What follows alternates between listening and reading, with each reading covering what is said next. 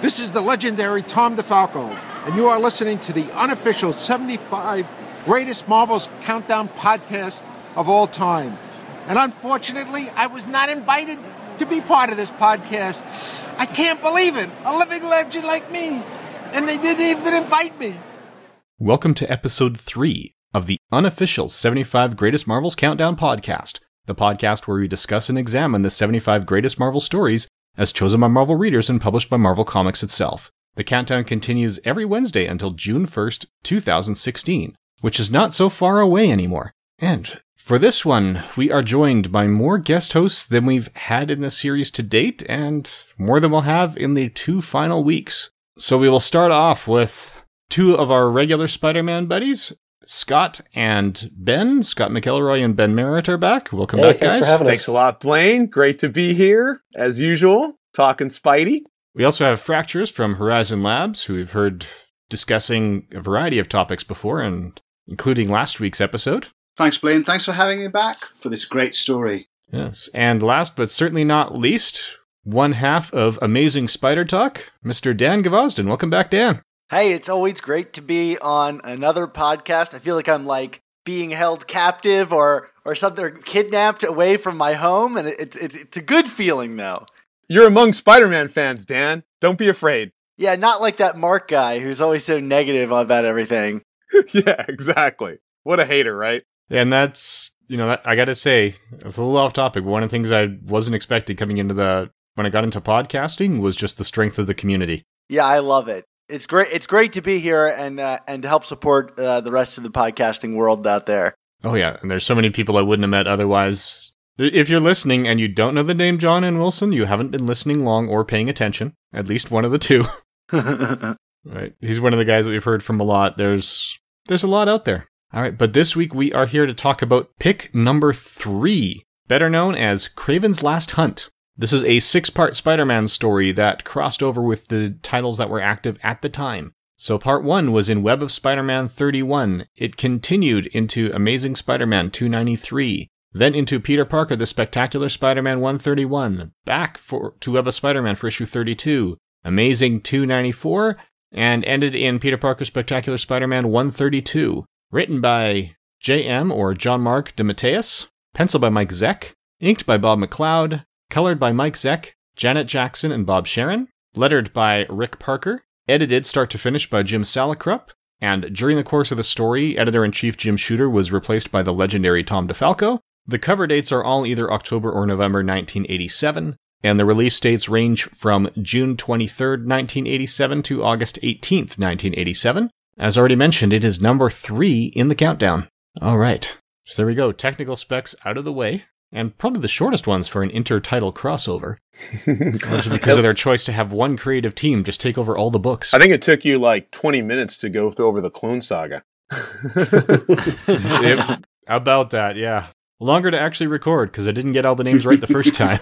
And and this is interesting too because this is like one of the first times that they all crossed over. All the Spider-Man titles all crossed over together. So if you were reading it like I was, you know, you were reading Webb, you were reading Peter Parker, the Spectacular Spider-Man, you're reading Amazing. It just flowed so nicely. And um, I was reading in the back of the the afterword of the trade, Kraven's Last Hunt from uh, 1989. And I guess the original intention was to put it into Peter Parker, the Spectacular Spider-Man, just have one creative team, JMD and Zeck and McLeod, but just have it over the course of six months. And they figured, you know what? Let's go ahead and let's go ahead and it makes no sense to spoiler kill off Spider-Man and bury him, and then have him appear in the next web of Spider-Man as uh, you know going around and web slinging already. So they decided to put it all crossing over into multiple titles, which they did a lot in the 90s, you know, as you as we know with the Clone Saga, which you already covered.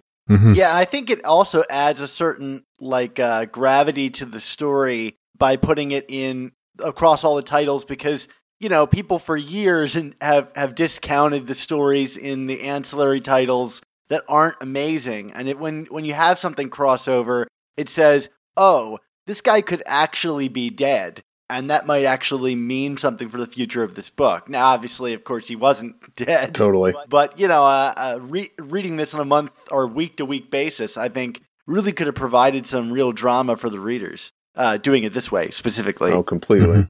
Completely. We'll talk about that, you know, later, what impact it had on me when I was reading it, you know, reading Yeah. it originally. Yeah, actually, before we get too far, this is probably a good point to jump in on the plot synopsis because, yeah, as we've already heard, there are some pretty major plot events in this story. Right, right. Yeah, so I was going to do the synopsis like I had done uh, before with the Master Planner and Amazing Fantasy 15. This synopsis, the Amazing Spider-Man parts, that's parts parts 2 and 3 or I'm sorry, 2 and 5 come directly from the official index of the Marvel universe. They do a great great job, the Amazing Spider-Man edition. And, you know, that's just verbatim, but then all the rest are uh, just written by me, which was fun to do. So um, I'll just take it part by part, and we'll just kind of blaze through it. From Web of Spider-Man 31, Part 1, The Coffin of Kraven's Last Hunt, also known as Fearful Symmetry back in the day. Kraven the Hunter laments his long, artificially extended life by smacking around previously hunted stuffed conquests while buck naked.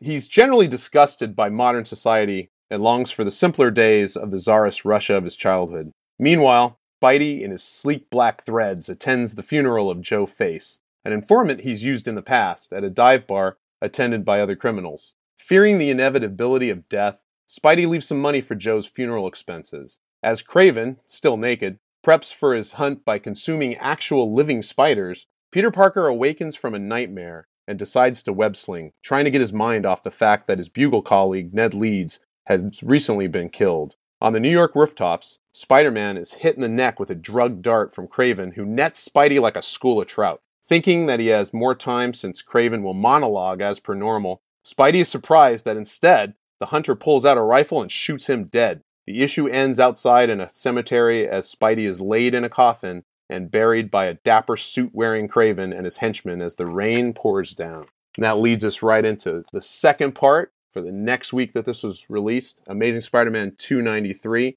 This part is called Crawling, and this is directly from the official index. So I quote After apparently killing and burying Spider Man, Kraven stands wearing the wall crawler's costume over a tombstone reading, Here lies Spider Man, slain by the hunter. In Midtown, the rat creature Vermin pulls a woman into the sewer. Kraven, as Spidey, heads to his lair where he laps up a liquid intended to burn off the cravenness and leave behind the spider. He hallucinates thousands of spiders merging into a single giant that attacks him. Meanwhile, Vermin kills and devours the woman, and a photo of Spider Man in a newspaper haunts him. With Peter missing, newlywed Mary Jane walks the street looking for him and antagonizes two street punks. The giant spider engulfs Kraven, who realizes he must surrender to Spidey's essence to become him. The two punks chase and corner MJ, but Spider Man arrives and beats them so mercil- mercilessly that MJ realizes this Spider Man isn't Peter. Vermin emerges from the sewer,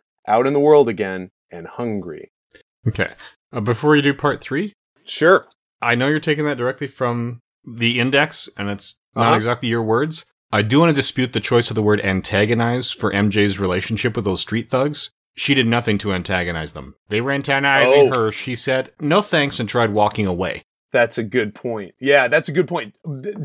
She did. Yeah, th- th- that's very true. She didn't do anything to to deserve that. That's that's for sure. Yeah, yeah. yeah. That the choice of that words just struck me as blaming the victim, which I have no pa- ta patience for. Right, right, right, right. That's good. Good point. Good point. Well, that's the writer of the official index, not me.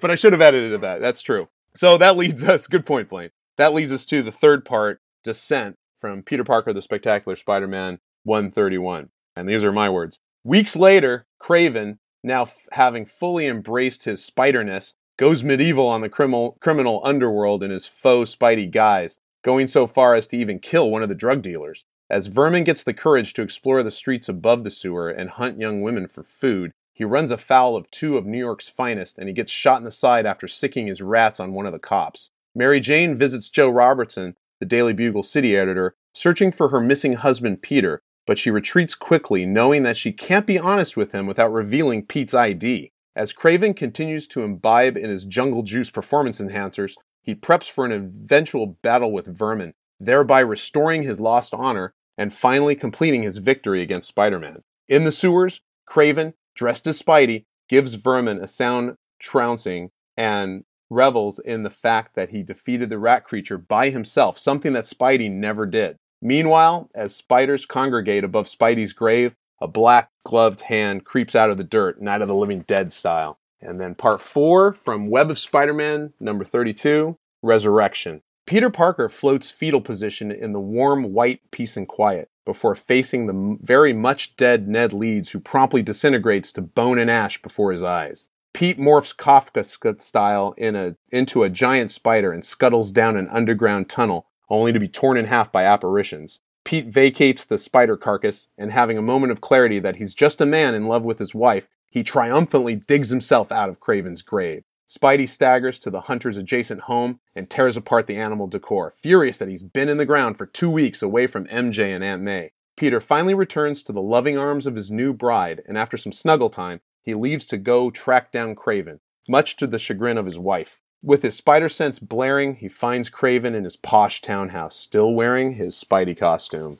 Part 5 Thunder. This is from Amazing Spider Man 294, and this is quoted from the official index Amazing Spider Man. With Vermin imprisoned in an electrified cage, in Kraven's lair, Spidey arrives and confronts the hunter. Kraven refuses to fight, believing that by killing and impersonating the web slinger, he has proven his superiority. Redonning his old costume, he leads Spidey to the caged vermin, then releases him, goading him into attacking Spider Man. At first, Spidey fights back, but then backs off, refusing to play Kraven's game. However, Vermin overwhelms him. Kraven forces Vermin off Spidey and lets him flee. Promising to never hunt again, Kraven helps the wounded Spider Man up, urging him to follow Vermin. Feeling release, Kraven shoots himself with a hunting rifle, falling back into a coffin, dead. And finally, climax of the story, part six, called Ascending, from Peter Parker, The Spectacular Spider Man, number 132. As Spider Man crawls through the cramped sewer pipes on the hunt for vermin, he suffers PTSD and flashes back to being buried alive by Kraven. Spidey is attacked by a mischief of rats while detectives raid Kraven's house and finds his written confession. The wall crawler finally confronts Vermin and battles him in the muck of the sewer, all the while flashing back to his previous trauma of being buried alive. Spidey traps Vermin in his webs, but when he threatens to take him up to the surface, the rat creature freaks out and lashes the web spinner. Spider Man changes tactics and runs for it as Vermin chases after him. Vermin, getting more courage, follows Spidey up through a manhole cover, but gets totally surprised that it's daytime in Midtown Manhattan and the web slinger saves him from being crushed by oncoming traffic. After dropping Vermin with the police, who have cleared the web spinner of all charges thanks to Kraven's confession, Spidey finally returns home to the loving arms of his wife MJ. The issue ends outside in the very same cemetery where Spidey was buried alive previously. The hunter is laid to rest right next to the web spinner's grave, and as dirt is poured over his coffin, his headstone is revealed with the fitting inscription Kraven the Hunter, he died with honor. And that's it. Reading is hard, guys. All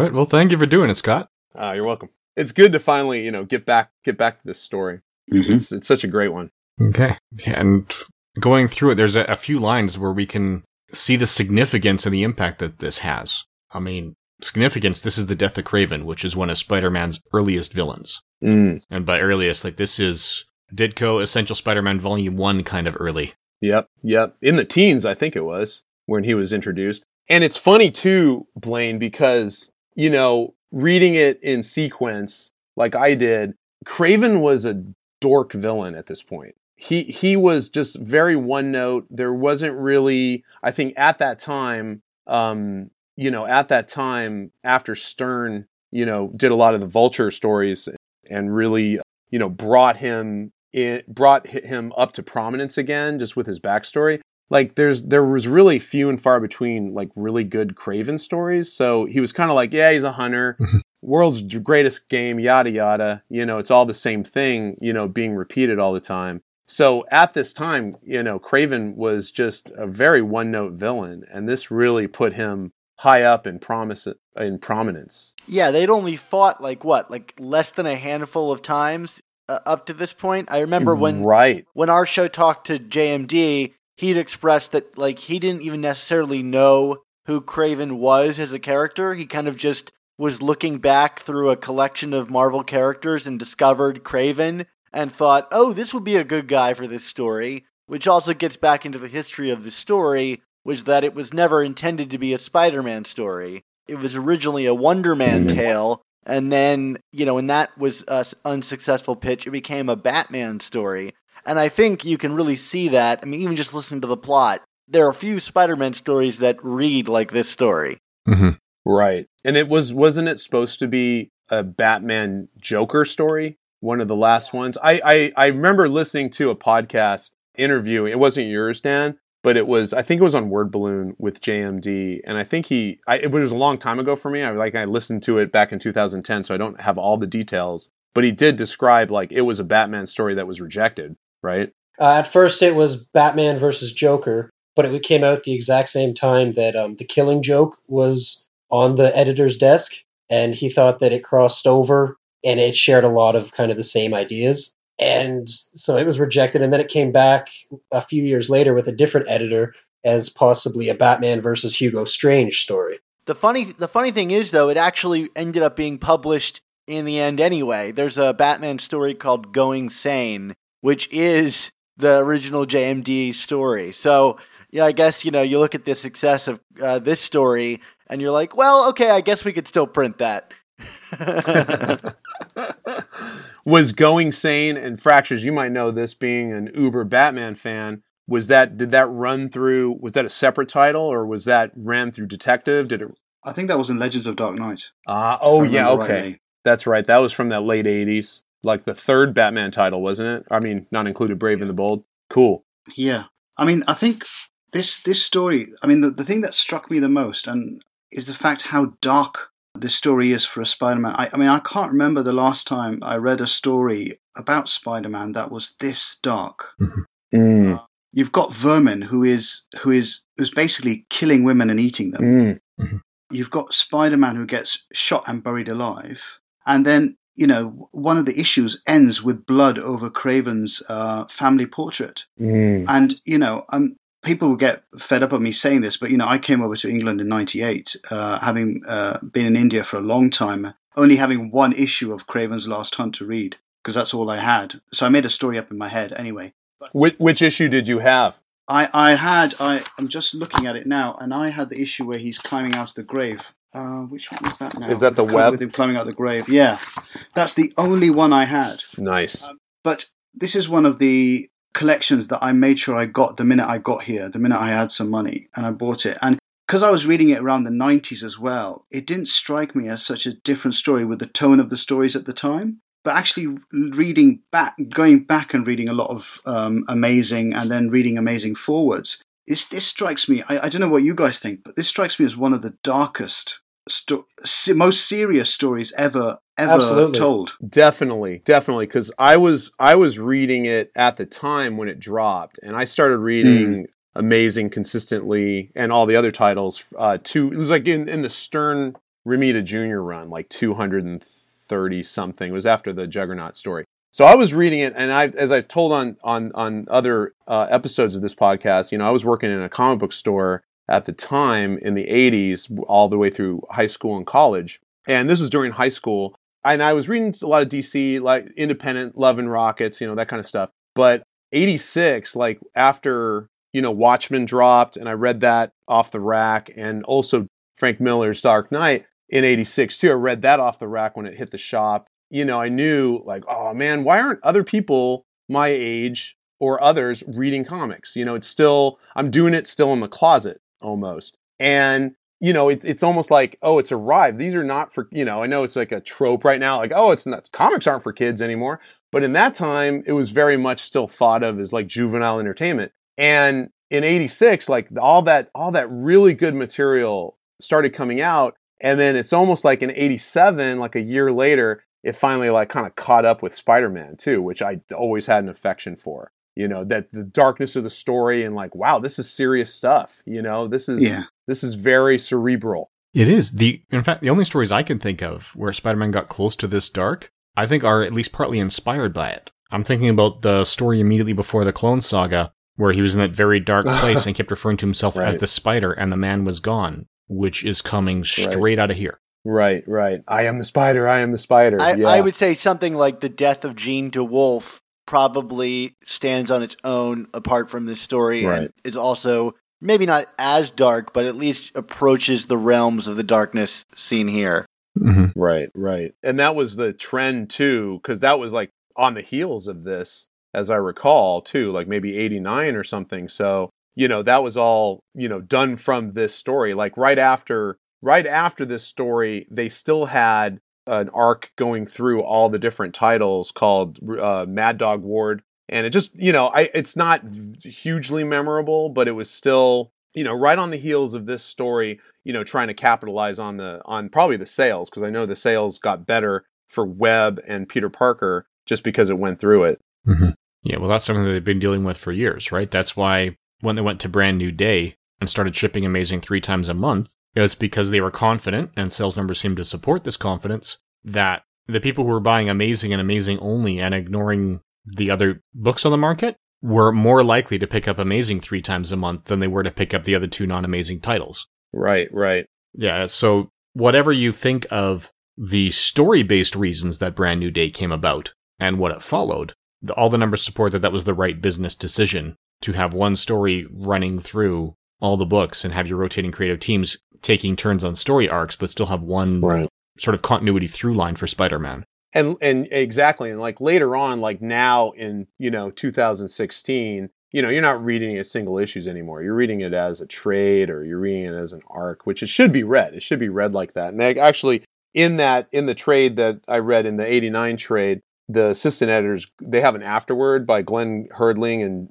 jim salicrup and they were they mentioned did you guys did you guys read it? Do you guys have that in your copy? The afterword Uh, no. any chance? Okay. Well, generally, it's good. I mean, it puts it in a historical perspective because they said that they got the most letters of complaint that they got from this series was from subscribers who only, you know, subscribed to Amazing, you know, and then they didn't have the rest of the story, you, you know, the rest of the story there. But then they also had complaints, especially from one very vocal mom about the suicide of Kraven. You know, the suicide that happened in 293 you know, if you're, her complaint was if you're only reading that issue in isolation, it's like this is glorifying suicide. And I guess at that time, teenage suicide was kind of on the rise, like in 87. So they did acquiesce that that was, yeah, that's kind of true. You do have to, because they had JMD read just that issue and he says, oh, I guess it, I guess it does if you're just reading that one in isolation. But, you know, the whole thing, you got to read the whole thing because he's like, you know, obviously insane.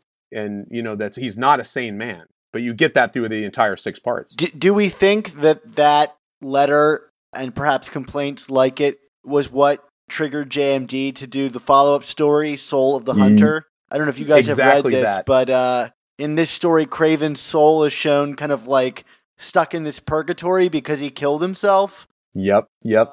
It, it does reference that too. It says like in at this time it, that came out in '92, so at that time they were still they were in the process of making it, but it says it, it refers to that that they're doing a follow up. Oh, okay. yeah, yeah, yeah, yeah. Ben, I think I sent you that issue because I found it and I knew we were doing this podcast. I was like a year ago. I think I it was in your One of my your care char- yeah, yeah, yeah, that, yeah. that Soul of the Hunter. Yeah, yeah. Because I, I had my, my my my LCS had like a ton of copies for like real cheap. I was like, oh, this is this is good. Yes. It's amazing. I've just flipped through this thing again, and there's no trademark Peter Parker Spider Man quip at all. I mean, there's none. Oh yeah, there's not a single quip from Spidey at all. That tells you how serious this story Mhm. is. The closest this story gets to a joke is at the end of the first issue, where Spider Man is kind of talk, and this might be my favorite part of the whole series, is that Spider Man is talking about how he's going to escape from Kraven's net because Kraven is just going to monologue. Yeah, yeah.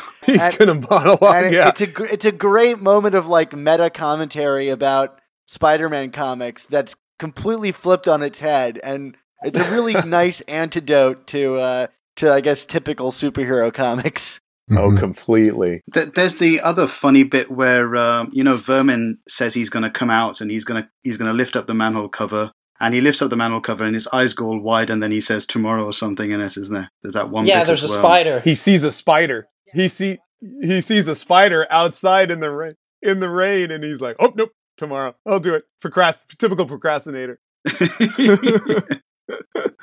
Yeah, that's a big part of the significance of this story is that it is I mean, if it's not the darkest Spider Man story to date, it's on a very short list of them. Oh, for Yeah. sure, for sure. Stories I could think that come close. There's Spider Man the Other, kind of spearheaded by JMS, which also went through and again brought in some of these mystical elements. I think this is the first time I saw any mysticism to like a soul of a spider and man.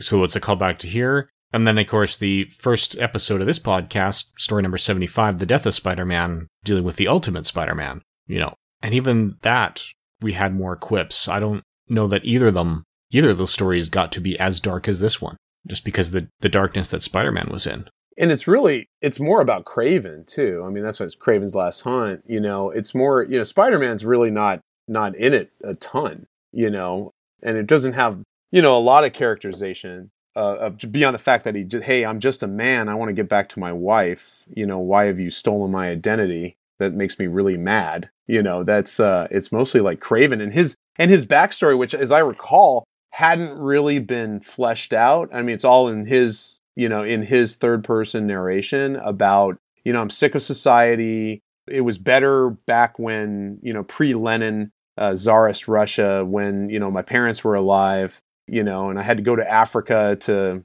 get my jungle juice to actually make this life worth living. And the only thing that can free me is defeating my my number one enemy. I don't think like a lot. You know, you knew he was from Russia, but I don't think it was really detailed in Spider-Man continuity. You know, his his backstory that I could recall, Yeah, not to this detail. unless unless you guys know, Dan, if you know. Yeah, to elaborate a little bit more, it wasn't just enough to beat his greatest enemy, he had to become him to prove that he was the superior Spider Man. So again, echoes of what came later. Yeah, uh, it's really great that you say that Kraven is the center of the story because I really think that this story is about how other people perceive Spider-Man, much in the way like like you said, Superior was kind of about that. It's it's someone trying to be Spider-Man through their own twisted lens. And, and I- and I love that we got that echo of Superior where he literally says those words here because uh yeah I mean I have to think Dan Slott was somewhat influenced by this. Yeah, I think that's it's a safe bet that Dan Slott actively seeks influence from previous stories. really? You think so? Yeah, he does know his continuity. Yeah. he does. And I'm not saying that, you know, he's saying who can I rip off and copy. He's saying what can I use to inspire me to tell a new story that builds on the history. He just loves the fact that these guys have history. Yeah, and that's what I that's what I appreciate about Dan Slott because you don't really have to know all the history, but if you do know, it just really fleshes out the story so much better because you you treat it as if you're reading Spidey comics. I mean, you just treat it as a you know f- more than 52 year old continuous narrative, same character, even after Secret Wars. Yeah. and and you can't uh, not mention the the amazing art in this Mm. uh, in this comic. I mean, some things are very subtle, but you've got Kraven and Peter both in the Spider-Man suits, and if you look at the way he draws both of them, he draws them so differently. You know, Kraven's poses are completely different to Peter, and you, there's that bit where he comes back to Mary Jane, and you can just look that picture in the window even with his mask off, all of us would recognize as that was Peter in the in the costume and not Kraven. Mhm. It's just, uh, and you know, when you see Kraven in that suit, do you think that's where they got the idea for a muscle-bound Venom? Because he looks, Mm. he's he's drawn big and huge compared to the normal sort of almost athletic body that Spidey normally has. Yeah. I, I the other thing I wondered always about this book is why vermin? Why do they pick vermin? And um, obviously, DeMatteis created Venom in Captain America, but I thought it, it worked out. It sort of it sort of fit in in the end because Peter spends most of the last issue scared. Mhm. You know, everything he's doing is reminding him of the time that he was in the coffin, buried alive. Mm. But he does it despite that because he is Peter Parker, Spider Man. You know, despite his fears, he perseveres to the end.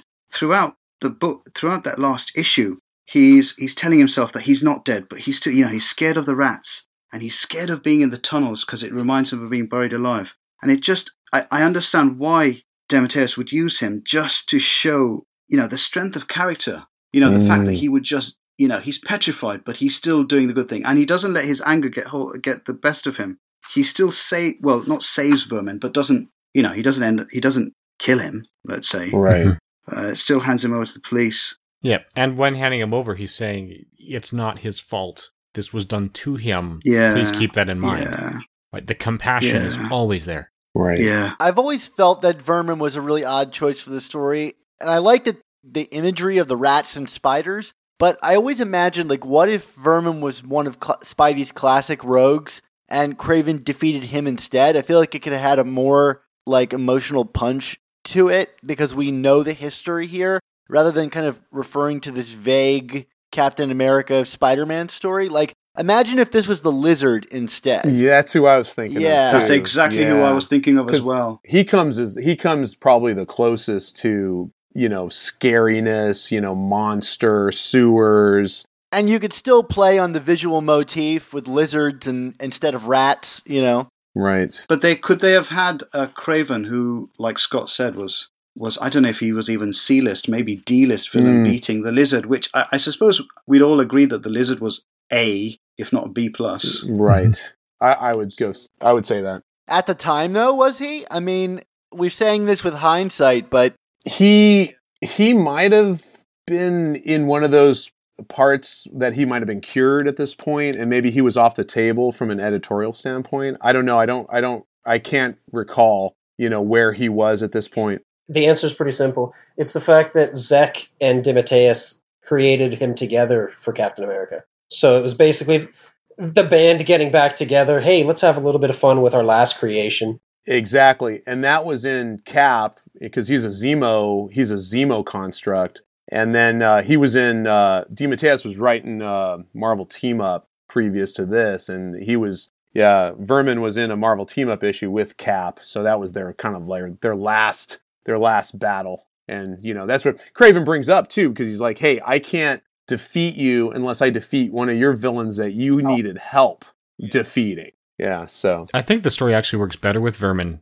than it would with the I- Lizard. I do too. As Frack said, making sure you've got a villain that has to draw Spider-Man underground is part of his catharsis, Mm. right? To help him get through this experience and move forward. And while the Lizard could do that, Spider-Man's relationship with the Lizard has been very different from his other villains because he's got that sympathy. He knows that there's, you know, a decent human being inside the Lizard. He treats him Yeah, differently. that's a good point. The Lizard may have been more apt than Vermin to recognize this isn't the real Spider-Man. What's going on? Mhm. And if you get someone other than Mary Jane who has that realization, I think it becomes a different story. And possibly Joe Robertson. And one of the things I've Mm-hmm. really like about the way Joe Robertson is handled is it's often implied that he's figured out Peter Parker's Spider Man and chooses not to say anything. And just Zeck's art carries that completely in this story. Mhm. I don't know that it's ever been more explicitly implied than in this story. You know, like it's always on the fringe, but here a character actually acknowledges that, like, oh yeah, he probably knows this. I don't know that I've ever seen it so directly addressed. There was a moment in the Clone Saga that I re- remember from doing this podcast recently where, you know, Peter and Spider Man appear in the room at the same time because it's Ben Reilly in the gear. And Joe Robertson is in the room looking absolutely shocked and stunned. like, up to the point, it's like, yeah, yeah. And then everyone else is totally fine with Spider Man being there, but Joe Robertson's like, but you're, he, Peter's here. Mm. Interesting. I had forgotten that scene. Nice, me too. Yeah, I just love that little nuance about you know Spidey's ancillary characters and all the the supporting cast and stuff. Yeah, looking at the panel right now, he's like Joe. You know, Mary Jane leaves, and then he's just smoking his pipe. You know, looking at you know the Daily Bugle head headline where it says Spider Man goes berserk. He's he's got to know. He just has to know that oh something's happened to him. This is this is a this is a charade. Scott, do you remember? I think it was a couple weeks ago when during a drunk Pete, there was a a panel where Robbie tells Peter, he's like, "Go, go, get help," and um, he basically it's it's giving him an excuse to go become Spider Man. Were you there for that? Oh, I might not have been there for that one. If it was a few, my yeah. But I love those when they're always like kind of implied. They never flat out tell you, which is good, which is a good way of doing it. They even kind of subtly went over that in the Raimi movies too.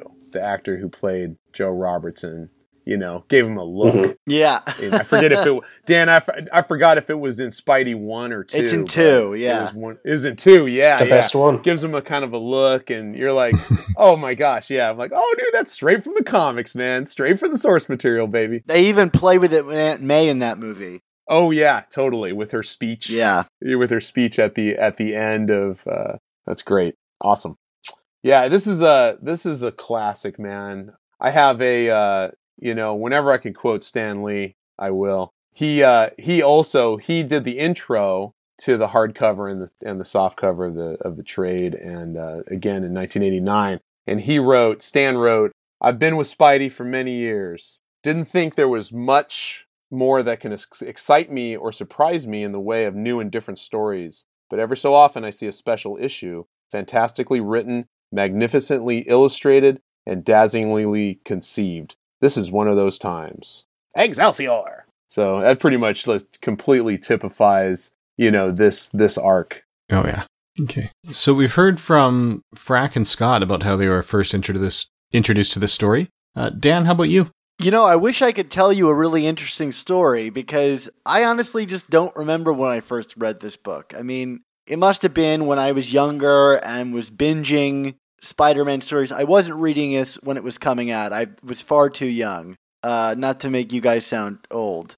but we prefer the term seasoned. Yeah, there we go. Seasoned. seasoned yes. in our fandom. Yes, yes, seasoned. Uh, I don't know, picturing Scott covered in peppercorns, but anyway. yeah, I was thinking the same thing actually.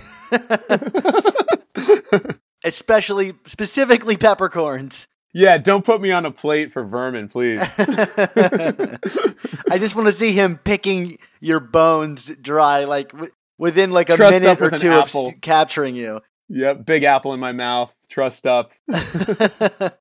How did that get past the Comics Code Authority? And it's quite obvious that he's picking off what's left of that girl's rib cage. It's amazing. I have no idea. It's so graphic. I know.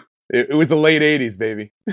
Yeah, I guess so. Ay, ay, ay. Harry Osborn could trip on LSD and, uh, you know, not have the comics code, you know, in the early 70s, late 60s. But uh, yeah, you can cannibalize, you know, cannibal- cannibalize people and eh, we'll slap that code on there.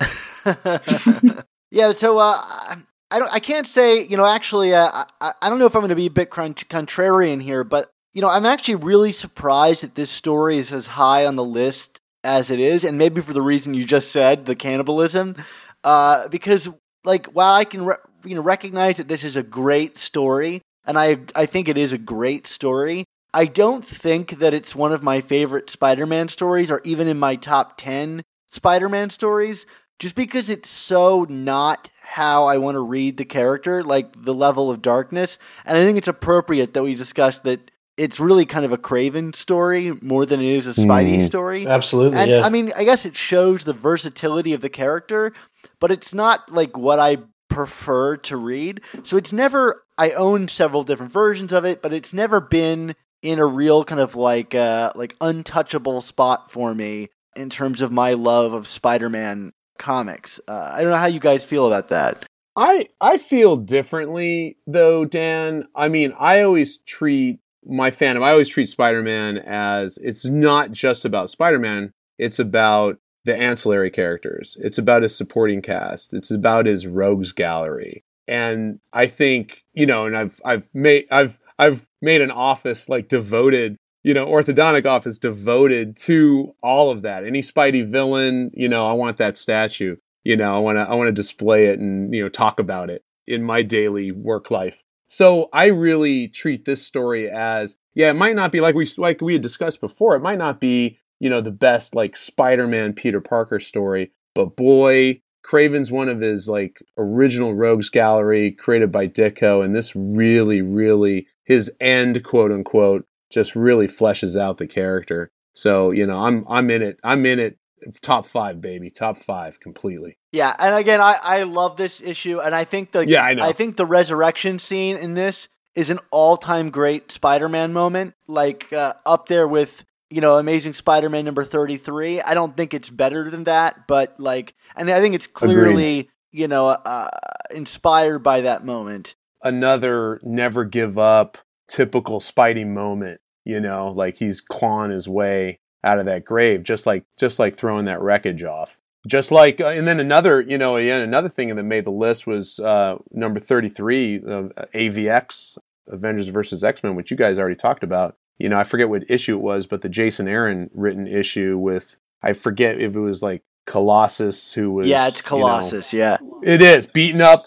That's one of Jason Aaron's favorite issues too that he wrote too. He said like again, it's the same thing. I'm gonna beat you down, but unless you kill me, I'm gonna keep coming, and I will never give up. It's the same thing, like you know. So this that hits multiple highlights in this whole 75 greatest Marvels completely, especially for Spider-Man. That never give up moments. And and one other thing that I think is important to me about this story that makes it special to me is that I feel like this is, and we haven't talked about this much yet. I think it's one of the most effective uses of an uh, the marriage in uh, Spider-Man comics, Mm. and uh, you know it's one of the early you know stories that focuses on that. And I know that like the beats of this story would be repeated many times over. That the the worried MJ that's like worried for whatever he's doing out there, but as one of the early stories, I think it was a really effective use of that. And so if I'm making a column for like why Peter and MJ should be married versus why they shouldn't be, I would put this one very solidly in the like why they should be married column. And I'm not really decided on that, but like uh yeah, I I, I would put this one in a win, I guess, for the for the marriage crowd. And this is a this scene. She's also had more justification for why she's worried than in some of the other ones because it's there will always be some degree of worry. It's you know something like being married to a police officer or a firefighter. There's always the risk that they're not coming home from today's shift because that's just the job. But in this one, she has seen the current Spider-Man in action and knows it is not Peter. I say, did you guys get a sense that Peter was gone for two weeks? Like when he, whenever he says two weeks to me in this comic, I'm always like, oh, really? Like, because ever nobody else seems to be reacting like two weeks has gone by and Peter is just missing from the face of the earth. But I think that's why they mention it, though, isn't it? Because I think DeMatteis recognizes the fact that the pacing doesn't really convey the two weeks uh, gap. Right, right, and it it doesn't help things that the fact that even in two weeks it's still raining. You know, it's still raining between all of the issues, and then until the very end. So maybe there was two weeks where it wasn't raining, and then you know the clouds came back I didn't think about for the that. web issue where he, yeah.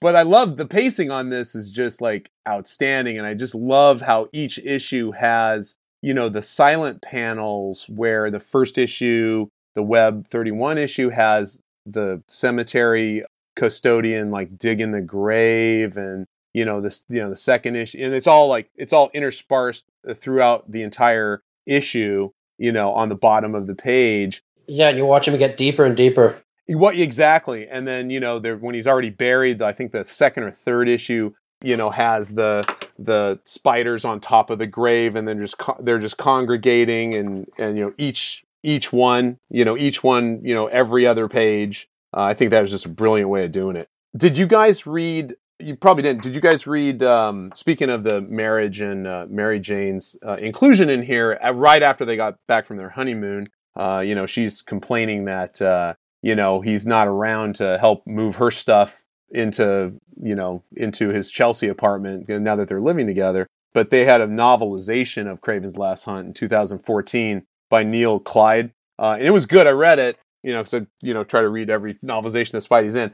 But they actually, since it's in current continuity, that novelization pretty much followed the entire story. But that's the one difference that they had was you know Mary Jane was just they were just they just started you know they just started going out they weren't married but they were actually living together but it still had the same themes of you know of death and and Kraven's you know Kraven's backstory etc but I felt it like lacked something you know because I was comparing it with the comics at the time you know just the fact that they they weren't married at that point you know it's the big the big reveal was like oh he just revealed in the novel. He just revealed his secret identity to me and that's the burden that I have to carry around not the fact that I've known it all the time and the burden is I am now you know his wife so that was an interesting like that was an interesting thing if you guys ever read that novel That kind of stuff is just so dumb to me. It's like it makes you wish that like one more day was just like, look, like it just included a page where the editors are just there on the page that say, look,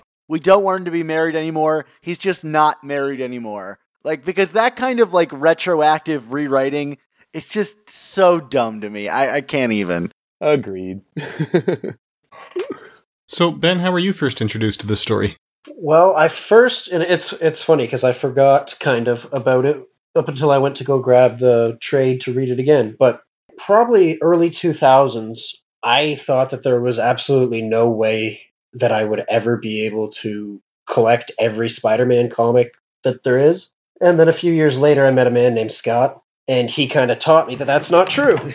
but the way I had originally started collecting was um, if there was a key story or something like that, I'd go out and I'd get the trade. And um, I originally bought the hardcover with like the bell type logo on it with a Spidey climbing out of the grave. You know which one I'm talking about? That's I don't one I know exactly. What, okay, yeah. And um, I took it to work to lend to a coworker because I was like, "You have to read this; it's fantastic." So we're probably looking like 2005. I don't even think I was married yet. If it is that hardcover you're describing, the copyright date says the first printing was 2006. Okay, so two, so early 2006, probably whatever. I may have just been married, but anyway, I took it to work and I was like, "You you got to read this." And apparently, they never brought it back because now all I have is the trade, the the paperback. So I went looking for it, and I'm like, "Okay, where is it? Where is it? Where is it?" Yeah, and then I was like, "Oh, I must have just replaced it with this." So if I ever see that guy again, Don't forget, with great power, there must come great responsibility, Ben. say I also told you before last podcast, Scott, that if I got powers, I'd use them for ill repute first. Everybody gets a grace period of a couple weeks. Until your uncle's shot. But I live in Meaford, and that's probably not going to happen. Yeah, at least none that raised you. yeah. Not like Mark Giannacchio, who has like multiple. he has one per episode. So, actually, my first exposure to this was in the same hardcover Ben was describing. I'd heard great things about the story, picked it up, you know, pre ordered it when it was solicited, picked it up the Wednesday it came out, and then it sat on my shelf with me never getting around to it until this list of 75 greatest was published. So, the first time I read no it way. was the weekend that this list came out, and I'm like, man, it's number three. I should get around to that, and picked it up. That's awesome. That is awesome. yeah, so if it weren't for this podcast, it would probably still be sitting on my shelf unread, just waiting for the right time. it, it was funny too because like last night I was I was preparing, you know, I was doing the synopsis and everything, and then I was just on Twitter, and then some guy I follow, you know, he was also reading it, not not anything related with what I was doing, but he was relate he was uh, reading it for the first time on Marvel Unlimited just because he didn't have anything on Marvel Unlimited. He said, "Oh, this is a great story. This is supposedly." You know, very good. Let's read it. And, you know, so he was kind of going through it at the same time that I was rereading it, you know, 30 years later, which is which is a great testament, man, to that story, and also a good reason why you know Marvel Unlimited is a is a really great tool. You know, if you, I'm a paper guy, you know that. You know, I'm I'm paper tried and true though. But it's interesting though. It doesn't read as a dated story, does it? I mean, you can read this today as a new thing, and it will just be as relevant and resonate with you as much as it did uh, when we read it. Um, you know, ten odd years ago. It's a testament. You know, you, you know, good comics.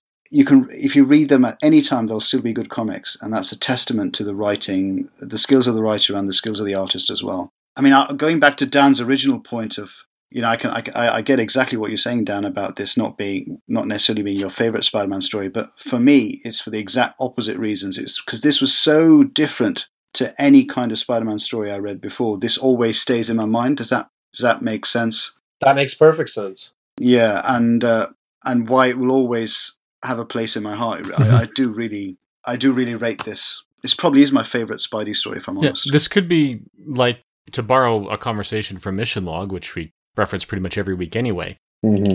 If you listen to that one, there's some dispute between the hosts about the city on the edge of forever. A lot of people will put the city at the edge of forever as potentially the best episode of any Star Trek incarnation ever. And Ken Ray, one of the hosts, says, you know what? It's a fantastic piece of televised science fiction, but is it really Star Trek in that sense? Is it the best Star Trek episode ever? Because there's so much of it that's just so different. So it could be that. Like, this is a great story, and it could be the fact that it's just a great story is what put it on the list of top 75 Marvel stories. But if you were to say, okay, give me your top N Spider Man stories, would it place at number three on that list? Hmm. For me, it would. Uh, well, it would for me, but I suppose if you open that out to everyone, it probably wouldn't be this high. Mm. As if we're if we're limiting ourselves just to Spidey comics. Mm, that's a good that's a good topic. I think it would be probably number two for me. I still think maybe number three. I, I, I still love the original Ditko. I mean, number one would probably it didn't. This didn't make the list too, but I just love the uh, three part Spider-Man No More 1.0, the Ditko one where he gave up and Johnny Storm's in it, and I just think that's just like uh, so much great supporting cast. And I've said that on Twitter too. Like, what's my favorite Spidey story? It would probably be that one, just just for the classic, you know, giving up giving up being Spider-Man just because my aunt's out, and you know all the Jonah being, you know, Jonah being Jonah. Just great stuff in there. But this would probably be like my number two or three, really, just because of Kraven. Does Amazing Fantasy 15 count as the best Spider-Man story? I, I don't know. I feel like is that a cheat for me to say that's the best one? At least it's in the top ten. It's number ten. it's not a cheat if it's not a cheat if you think if you feel that's your best one. Yeah, that's true. That's true. I feel like my like relative like discomfort with placing this story so high is making me want to trade in my Spider-Man credentials card. Uh, never, dude, no, no, never. not at all, not at all, not at all. what did you guys think of uh, the follow-up story to this, the Grim Hunt story? Oh, yeah. Is that the one with his daughter? Yeah, Anna. It's the yeah the Uh, I'll honest, I- resurrection I haven't of read that. Kraven story. I haven't read that one. I I felt I felt that it it just really lessened this, not as much as lessening Aunt May's death from Amazing uh, 400, also written by JMD. I felt that was more of a smack of the smack in the face when they brought Aunt May back after what was such a great story. That also that one didn't make the list. Uh, also, oh, I guess it was part of the Clone Saga, so I guess it did make the list. There's like a bunch of really bad comics that made the list by that by that really, a, really awesome one right there. That kind of made me cry at the time I read it. Yeah, but I felt they didn't really have to do it to bring Kraven back. Um, he was off the table for such a long time that I guess it's just inevitable. I mean, back in this time, back in '87, you know, when they killed a character, they usually they usually stay dead pretty pretty well and good uh, for you know you know like when I when he shot himself. I mean, I still remember you know that issue of Amazing. I remember where I was when I read it. It's one of those I've read thousands and thousands and thousands of comics over the course of many many many years. You know, because I never took a break, and it's like uh, very few times can I because I read so many. Very few times can I remember like where I was when I read that story you know, because it, it it impacted me so much. It was like I was like right before college, right after high school. I just graduated. with summer, you know, and I was like, holy blank. Kraven just shot himself. I can't believe that. And I I took it as, hey, that's gospel. That's happening. That's he's not. They're not going to bring him back next issue. I agree with you uh, that it kind of cheapens it a bit, but at the same time, I, I was entering into the Grim Hunt with like real apprehension about the idea of Kraven coming back. But spoilers for that story, when he comes back, he's really furious with the people who brought him back because he's like, I died an honorable death. Like, how dare you bring me back? And for me, that really elevated it to, I mean, I wouldn't say it's as good as this story. It's not nearly as good as this story, but it, it gave it something special that said, like, oh, we're not just bringing this guy back and foregoing all the progression for this character. Like, he's back, and that makes him furious because he did achieve what he wanted to in this former story. Um, so I thought that was a really interesting spin on it. Good point. Yeah, that he wanted nothing to do with it overall. That he was upset at his relatives for doing it. You know, that's true. Yeah, that's true. And now you could read about his exploits, uh, Kraven's exploits and Unbeatable Squirrel Girl, too. So you know, where he's still an unkillable monster that can only be killed by Spider-Man's hands, which is in canon right now. That Kraven can only be re-killed by Spider-Man, otherwise he's an immortal. I love comics so much. See, I knew it was a different Kraven the minute he decapitated that gorilla with one shot, with one hit. And I, and I remember the first time I read this saying, Holy cow, he just decapitated a live gorilla with it. What is going on? What's happened to his power set? And then I realized that they were stuffed uh, trophies. they, they really don't like the stuffed trophies, do they? I mean, he, he, he destroys a bunch of them, and then Spidey destroys the other bunch, and, you know. No wonder he wanted to kill himself. Doesn't anyone have any respect for office decor? Come on. yeah. Or the dead. or the dead. All right. So with that, actually, uh, going to the part of the podcast that we have blatantly stolen from Mission Log, a Roddenberry Star Trek podcast, are there any messages, morals, and meanings that we can learn as we're, you know, coming away from this story? Identity theft really sucks. That's as a as a as a past victim of identity theft. I was going to say something about treating taxidermied animals as you would your loved ones, but Well, I, I- I struggled a bit. I don't think there is a moral to this story. Is there really? I mean, Yeah. Well, aside from saying, you know, your identity is more than your name, because that's it. There's two different kind, kinds of Spider-Man, and they're very different. Like the superior one, Kraven was much more brutal, right? It, it's, yeah. you know, it's Mm. like when Doc Ock had the role, as was discussed Mhm. much earlier in this series. So there is that, and some of it is just, you know, your choices make you who you are, not Yeah. not your outfit, not your name. and I think I think that that is echoed through Peter's resurrection scene where he's climbing up through the tunnel and he sheds the spider exterior, revealing that he is Peter Parker, and that's just kind of another way to underline the idea that like no, I'm I'm not just the spider as you know people see me. You know what makes me special is Peter Parker. Mm. And I don't know if we get a lot of like solid reasoning for that in this particular story. I mean, Peter Parker is such a non-entity in this story, uh, Yeah. uh, but it is an interesting idea, nevertheless. I mean, the fourth part, the fourth part, the fourth chapter, the resurrection. That's like really, that's the Peter Parker story right there. Mhm. You know, coming out of that grave. That's very well done. There's no no rest for Ned Leeds. Although I felt I felt the bit where he goes to the funeral of his informant. Uh, informant. I thought that what what was what is that bit doing in that in the story? Is it sort of to give you a bit of continu- continuity from before, or um, it sort of it breaks the pacing a little bit? I, I don't know. I I don't know. Do you guys do you guys think that, or am I just? Uh, I felt, yeah, I mean, I felt that it was, it was, it was appropriate in, um, in just, you know, how do these guys see me? These are criminals and I'm paying respects. I'm not here to fight. Do they see Yeah, me as a monster? Do they see me as a cop? I want you just to see me as a man who cares about someone who's passed away. And that's why I'm leaving the money. oh yeah, I see that. Yeah, I can see that. Yeah, it, it could have been for continuity though, because I can't imagine that if this was originally pitched as, you know, the Batman story or the Wonder Man, the introduction is in that hardcover that Ben and I have read it in, where he says, yeah, it was originally a, a Wonder Man Grim Reaper story, and then became the Batman Joker story, and kept going through different iterations. They wouldn't necessarily have had a funeral of Joe Face to attend. Now, it's not saying J.M. DeMatteis didn't see the importance of that, and maybe he would have had, you know, the whoever the hero was attending the funeral of a character we'd never seen before just to say, yeah, death matters, right? And and dead is dead and put that context and gravitas to it because that that could just be bucking the comic book trend of having the dead return where we see in Peter's mind dead is dead and right this is a character that's not coming back it could be trying to drive that point home right before you kill off your hero kind of God, the art is so good in this. I know. I, Oh, just, I could so look at it all day long. Unbelievable. is Knowing your office, you might actually be looking at it all day long. I do. I do have a print from. Uh, of how I do have a print hanging, and I'll have to take a picture of, signed by Zeck. You know, of him, him with the him with the costume, Kraven. I'll take a picture and put it on the Facebook uh, on the Facebook group for this.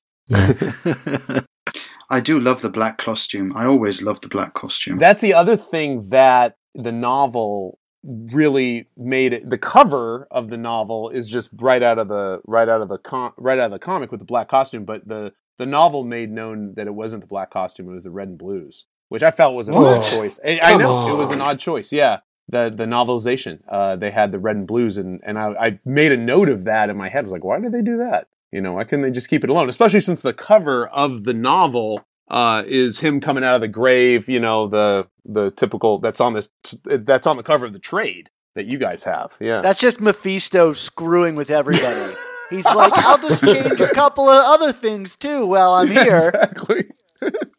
Some stray bird. It could also be just. I mean, it wouldn't surprise me if the novels are being marketed and aimed at those who aren't already reading the comics. Because they figure if you're a comic reader, you're probably going to buy the comic. And those who buy the novels are really right. going to be the diehard Spider fans like Scott here, Like me. or maybe people who don't normally go into comic shops but like Spider Man from the movies, who see that on the shelf and they Right. just didn't want to have anything in that novel that would remind you about Spider Man 3. I, I would love to see that bizarre Venn diagram of readers of the comic and readers of the novel that like Yeah. how much that is an intersect.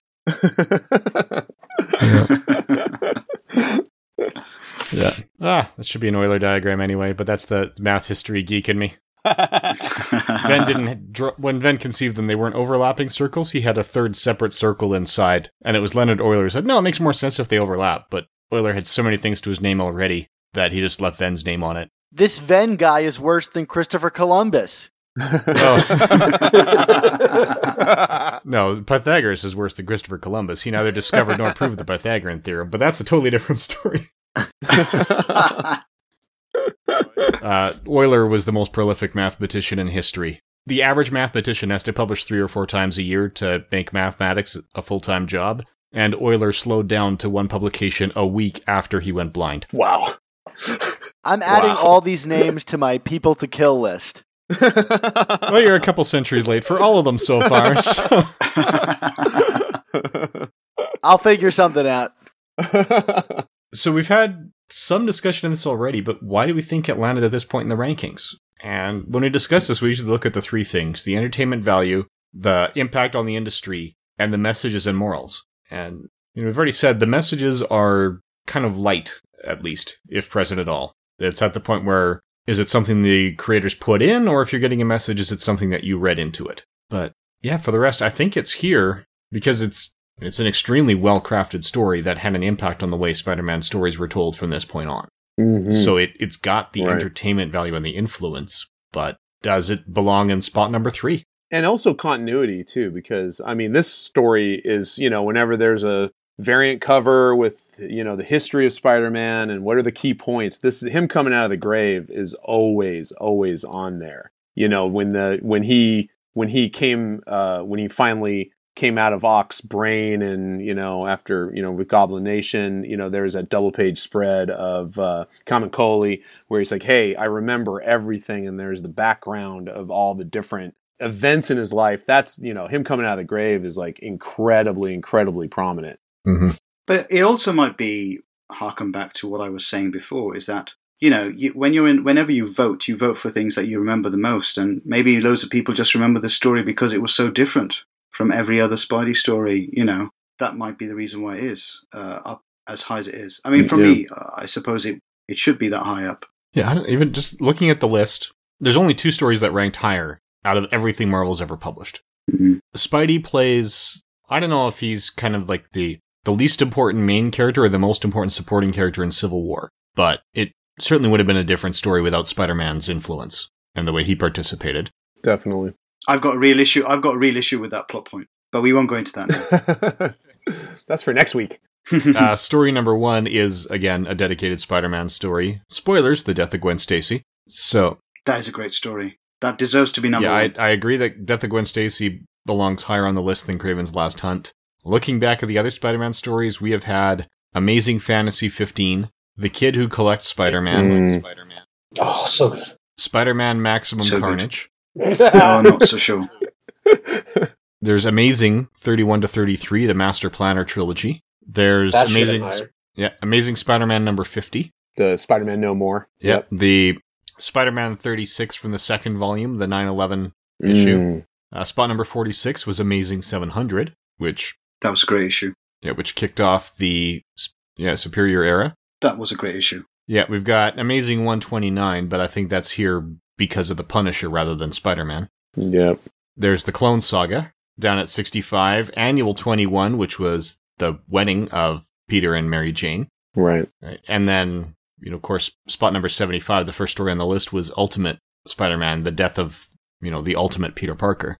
right So, you know, while I agree that Kraven's Last Hunt should be on here, and, you know, it, it could be because I'm reading it out of sequence, because going through and, and reading it, I get why it's appreciated. I don't get why it is as high as number three. I mean, as Dan said, it, you know, it may be a little higher, because even, I mean, Fracture said that this is different from the rest, but, I mean, just last week, Fractures and I were discussing Daredevil Born Again, which is, you know, about this dark in a Mhm. lot of ways, and published the year prior. Mm. Actually, that one first issue came out in 85. So Born Again predates your Watchmen and Dark Knight Returns. hmm Right. And I would happily put Born Again over this book. You know, even as a Spider-Man fan, I think I would too. I, I would maybe just switch roles, maybe just say, you know, I still would keep Kraven pretty high, but I mean, Daredevil Born Again, as you guys have already listened to, I mean, that's a, just a great, that's just a, that's a great arc, man. Oh, no argument there. But I suspect Spidey's just got a bit more. Um, I mean, uh, voting is an interesting thing, isn't it? Uh, to try and figure out why why the public voted for a certain thing. There'd be loads of reasons why they did that, and I suppose Sp- Spider-Man is more recognizable in general as a Marvel character than Daredevil is. Not anymore, I guess, with Netflix and all that. So I you can see why Spidey would be higher than Daredevil, a Daredevil story, let's say, because more people might have read the Spider-Man, might have read Kraven's Last Hunt than Born Again. But uh, Yeah, especially since these were free-form email submissions. It wasn't like there was a prepared ballot that you were picking I never from. voted. I didn't even know this was happening. Yeah, I didn't either. This was back in 2014, and as a sample, anyone else on this call voted for for this online? I did. No. Ah, Blaine, you did. So you're part of the shadowy cabal. exactly. Blaine, what did you vote for? I voted All- for all- Daredevil Born All Again. All Daredevil, I'm guessing. No, I only had about 10 or 15 titles on the list. I didn't go with the full 75. The ones that I voted for that didn't make it were Daredevil Follow the Kingpin. And that was the only Daredevil story I voted for that didn't make the list, really. Well, that and the first of the uh, Waid and Samnee arcs, because they were just kicking butt. Probably the, the best run on the title. Um, I also had the 9 cent issue of the Fantastic Four from the Waid Wieringo run, Oh yeah, because that was just, that, that, was, was, a shot in the arm that that series needed. Yeah, yeah. Right. If you want to understand why I've been so disappointed by any Fantastic Four movie that actually has the words fantastic or four in the title as opposed to The Incredibles, read that issue. Yeah, yeah, you're right. All right. That was a good issue. Yeah, I did vote for a few things, but yeah, I I think a lot of this, you know, as we've discussed before, you're only going to vote for things that you've read. And the long-term popularity of Spider-Man just means more people would have read Kraven's Last Hunt than Born Again. Yeah, The very fact that Maximum Carnage is on this list says to me more than any other I- like ideas I have about voting. It's no way about quality. It's a hundred percent about readability and popularity in like the popular consciousness. Because otherwise, like I could think of. I mean, we talked about this on the previous show. I could think of a hundred plus Spider-Man stories I would make on this list before that story. They were voting for the red cartridge. Yes, The red I know the cartridge, red yeah. cartridge is great, and it's got that great score by Green Fuzz or whatever their name is. Green jelly. Green Jelly. I'm sorry. green jelly. I'm gonna go back in They time. had to legally change their name. I'm gonna go back in time and convince them that Green Fuzz is a better name. But yeah, that sounds like something from the cartoon Doug. Like he would like the band Green Fuzz. But I'd like to thank you everyone for joining us here. Thanks for having us. Thank you. Now, I believe the only one in the group here that has a podcast running right now is Dan. So, Dan, why don't you tell everyone where they could find your stuff? You can follow uh, all of my stuff. Uh, you know, I have a S- Spider-Man specific site, superiorspidertalk.com, where we do like reviews and features and all kinds of stuff. And I also do a podcast associated with that site called The Amazing Spider Talk, where we review all the latest issues of Amazing Spider-Man. We talk about our own list of essentials, which you know I think is is held in just the same light as these 75 greatest Spider-Man stories. Uh, we're we're we're so well regarded. Uh, but uh, so we do that, and we do interviews with creators and stuff like that. It's a lot of fun. If you like Spider-Man a lot, if you have a cursory knowledge of Spider-Man, there's kind of an episode for everybody. And yeah, again, that's the Amazing Spider Talk podcast. I know several of you guys Mhm. are listeners to that show, so you Mandatory. can talk about how me. great the show is in your Mhm. own outros. I just took the shirt off because I thought it'd be weird if I was wearing it.